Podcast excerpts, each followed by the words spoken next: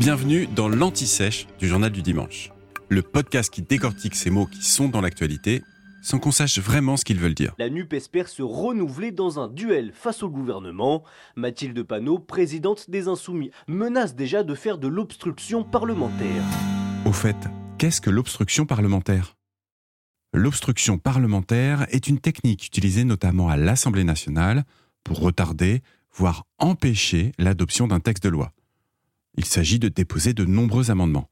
Alors, un amendement, cela peut être des mesures complémentaires, des améliorations, des précisions à un projet de loi. Un député peut en effet apporter des modifications qui doivent chacune être discutées et votées par l'Assemblée, ce qui prend du temps. Et donc, pour que cela prenne encore plus de temps, les députés peuvent multiplier à l'excès ces amendements, parfois en changeant juste des virgules. Par exemple, en 2020, lors de l'examen de la première réforme des retraites d'Emmanuel Macron, L'opposition, et surtout la France insoumise, a déposé plus de 40 000 amendements. Mais ce n'est que le deuxième plus grand total d'amendements déposés pour un texte. Le record revient aux députés de gauche en 2006. Au menu, une loi sur le secteur de l'énergie qui va notamment réduire la participation de l'État dans deux géants du secteur public, EDF et GDF, ce que les socialistes et communistes ne veulent pas. Ils vont déposer 137 449 amendements. C'est six fois le nombre d'amendements produits dans une année normale. Le président de l'Assemblée nationale de l'époque, Jean-Louis Debré, estime qu'il aurait fallu 500 jours pour examiner tout cela si les députés pouvaient siéger nuit et jour. Rien que copier ces amendements et les imprimer pour que chaque élu en ait une version aurait coûté la somme de 500 000 euros. Autre technique de guérilla parlementaire, l'occupation de la tribune.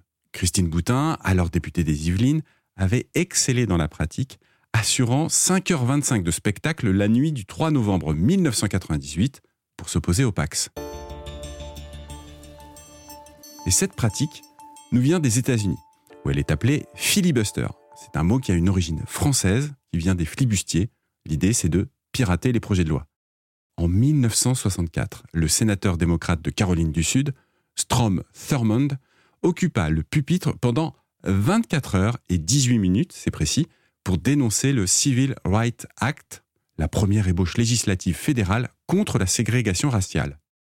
En 1935, un autre sénateur, E. Long, avait réussi à paralyser un débat législatif pendant 16 heures.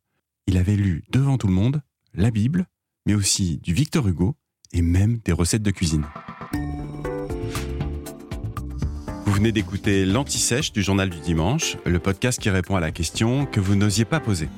Je suis Vivien Vergniaud et si vous avez aimé ce podcast, mieux si vous voulez écouter d'autres épisodes préparés par la rédaction du JDD, c'est facile.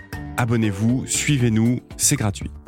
On vous donne rendez-vous trois fois par semaine en podcast et tous les jours sur le JDD.fr. À bientôt.